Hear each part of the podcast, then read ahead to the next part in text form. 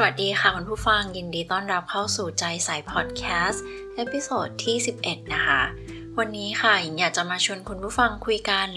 ชวนคุณผู้ฟังมาสำรวจตัวเอง แล้วก็ความสัมพันธ์รอบๆข้างนะคะว่า มีความสัมพันธ์ที่ toxic อยู่หรือเปล่าค่ะ ซึ่งเราไม่สามารถหลีกเลี่ยงได้ค่ะว่า เราจะมีคนใกล้ตัวของเรา หรือเราจำเป็นที่จะต้องเจอกับคนที่ toxic เหล่านี้ในที่ทำงานหรือเปล่าค่ะ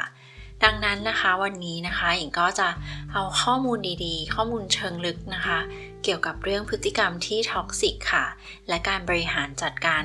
กับคนที่ toxic นั้นเราจะทำได้อย่างไร เพื่อที่ว่าเราจะเจ็บปวดน้อยที่สุด เราจะถูกทำร้ายจิตใจน้อยที่สุด และเราก็น่าจะมีความสุขมากขึ้นค่ะ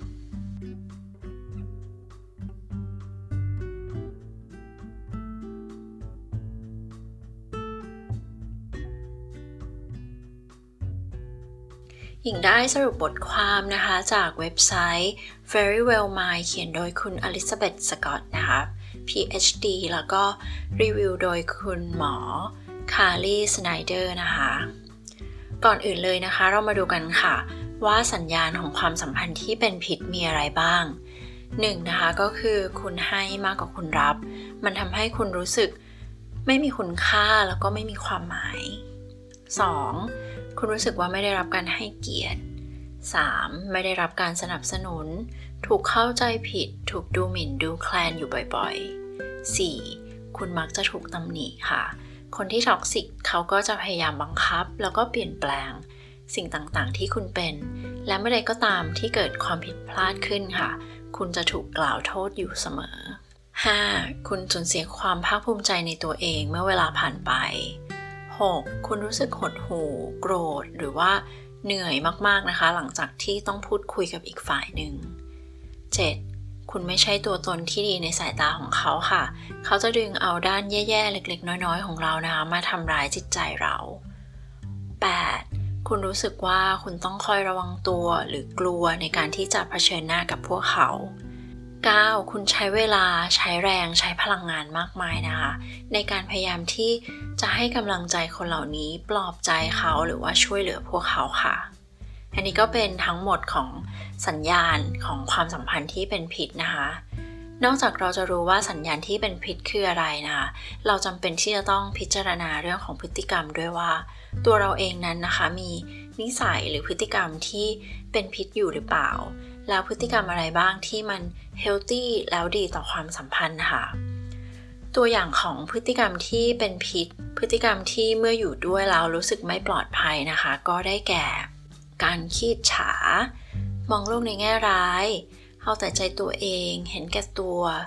ชอบวิพากษ์วิจารณ์ตัดสินหรือว่านินทานะคะ เป็นคนที่มักจะชอบดูถูกคนอื่น ไม่ไว้วางใจค่ะ คอยควบคุมและคอยบงการ รวมไปถึงการใช้คำที่ไม่สุภาพนะคะ ใช้อารมณ์ แล้วก็มีความดราม่าเกิดขึ้นนะคะ อันนี้ก็เป็นพฤติกรรมที่ toxic นะคะ ส่วนพฤติกรรมที่ healthy นะคะ มันจะเป็นพฤติกรรมที่อยู่ด้วยแล้วมันทำให้คนอื่นรู้สึกปลอดภัยนะคะ ก็ได้แก่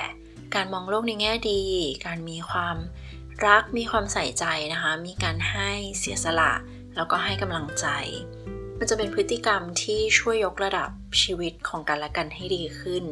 มีความเชื่อใจเห็นอกเห็นใจนะคะ มีความเคารพในความเป็นส่วนตัว และอิสรภาพของกันและกัน ไม่ดราม่าค่ะ แล้วก็มีเหตุผล อันนี้ก็เป็นพฤติกรรมที่เฮลตี้นะคะ มันเป็นพฤติกรรมที่ใครๆก็อยู่รอบข้าง แล้วก็รู้สึกสบายใจ แล้วก็อยากอยู่ด้วยนะคะ มาดูกันค่ะว่าใน บทความนี้นะคะ เขาให้วิธีการรับมือกับความสัมพันธ์ที่เป็นพิษ หรือความสัมพันธ์ที่ toxic อย่างไรนะคะแม้ว่าความสัมพันธ์ที่เป็นพิษนะคะจะไม่สามารถหลีกเลี่ยงได้ โดยเฉพาะอย่างยิ่ง ระหว่างเพื่อนร่วมงานหรือว่าคนในครอบครัว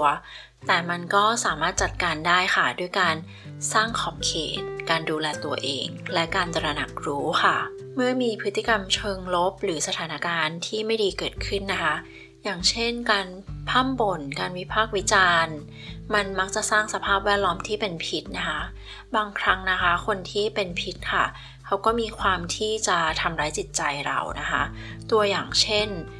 คนที่เป็นพิษเราก็มีความหลงตัวเองนะคะ มักจะต้องการความสนใจและการชื่นชมจากคนอื่น เขาจะรู้สึกว่าเขาต้องการเอาชนะคนอื่น และทำให้คนอื่นรู้สึกด้อยกว่าเสมอนะคะ ก็คนเหล่านี้ก็อาจจะ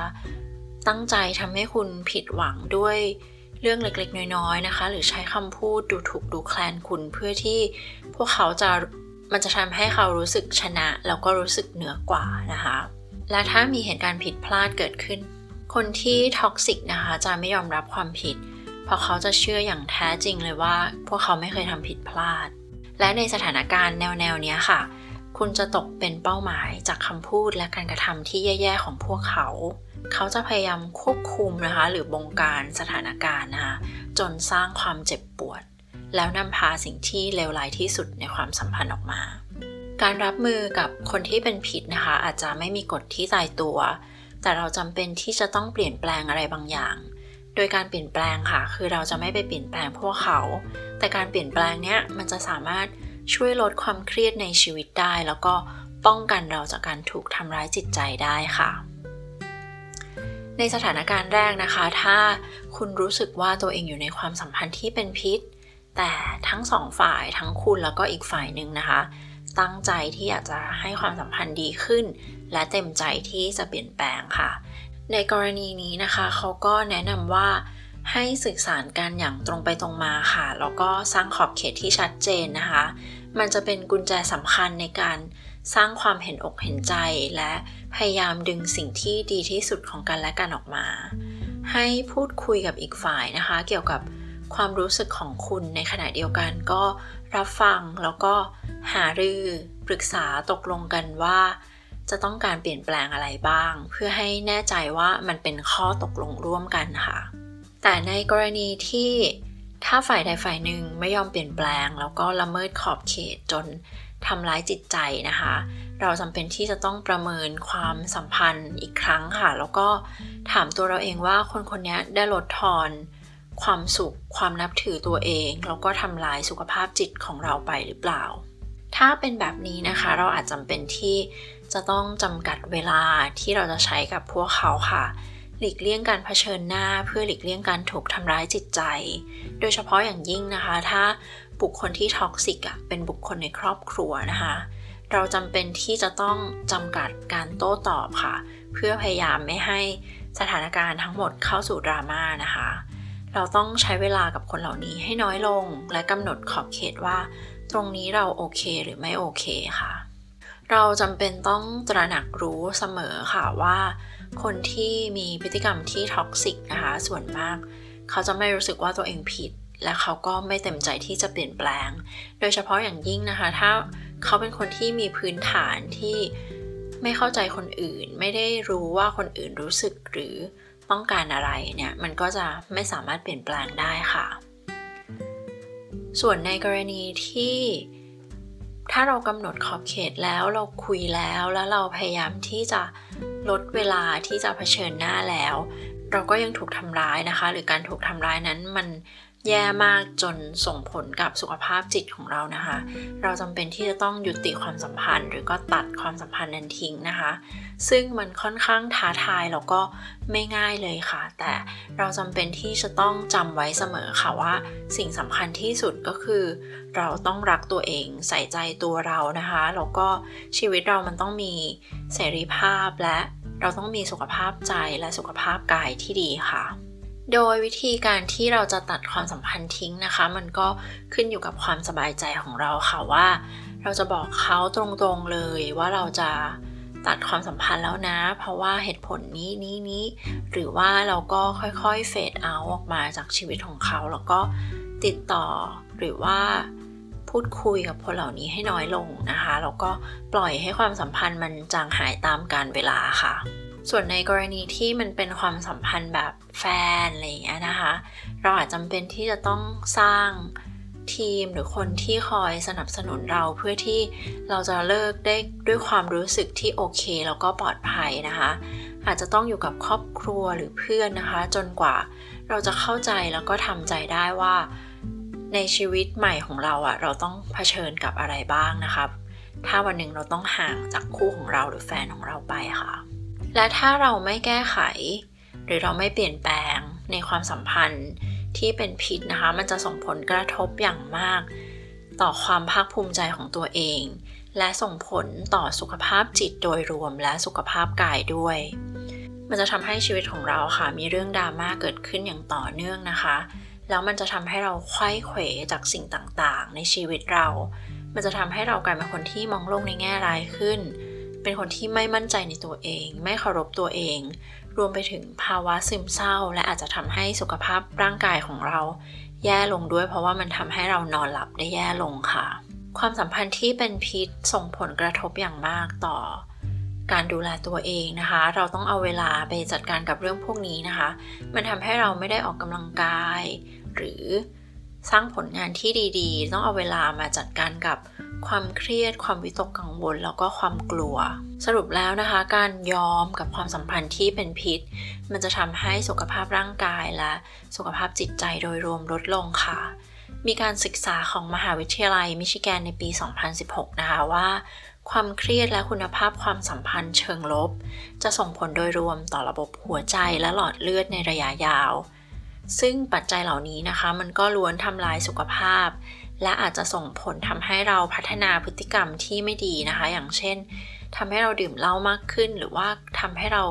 กินทุกสิ่งทุกอย่างเพื่อลดความเครียดนะคะ สรุปเลยนะคะ ถ้าเราต้องรับมือกับความสัมพันธ์ที่เป็นพิษนะคะสิ่งสำคัญที่เราจะต้องคำนึงถึง ก็คือสุขภาพและความเป็นอยู่ของเราค่ะ ดังนั้นนะคะ ถ้าต้องรับมือกับใครบางคนที่ให้ทำให้พลังงานความสุขของเราหมดไปนะคะ เราอาจจะต้องพิจารณาถึงการหลีกเลี่ยงที่ต้องเผชิญหน้านะคะ การจำกัดเวลาที่เราจะต้องใช้ การไม่ตอบโต้และการพยายามไม่สร้างดราม่า หรือว่าถ้ามันถึงที่สุดแล้วนะคะ เราจำเป็นที่จะต้องตัดคนเหล่านี้ออกไปจากชีวิตค่ะ เพราะไม่อย่างนั้นนะคะ มันจะทำให้ชีวิตของเราแย่ลง โดยในทางตรงกันข้ามนะคะ ตัวเราเองนะคะก็จำเป็นนะคะที่จะต้องมองดูตัวเราค่ะ ว่าเราอะเป็นคนที่ท็อกซิกด้วยหรือเปล่านะคะ เราจำเป็นที่จะต้องพัฒนานิสัยของเรา เพื่อที่เราจะได้ไม่ไปทำลายสุขภาพจิตหรือสุขภาพร่างกายนะคะ ของคนใกล้ตัวหรือคนที่เรารักค่ะ และนี่ก็เป็น บทสรุปทั้งหมดนะคะ ซึ่งยิงหวังว่าพอดแคสต์นี้นะคะจะช่วยทุกท่านได้ไม่มากก็เยอะนะคะ ฝากแบ่งปันนะคะ ถ้าคิดว่ามันจะช่วยทำให้ชีวิตของใครหลาย ๆ คนดีขึ้น ก็ขอบคุณที่ฟังจนจบ แล้วก็อยู่ด้วยกันมาตลอดจนถึงพอดแคสต์นี้นะคะ แล้วเจอกันใหม่ episode หน้านะคะ สวัสดีค่ะ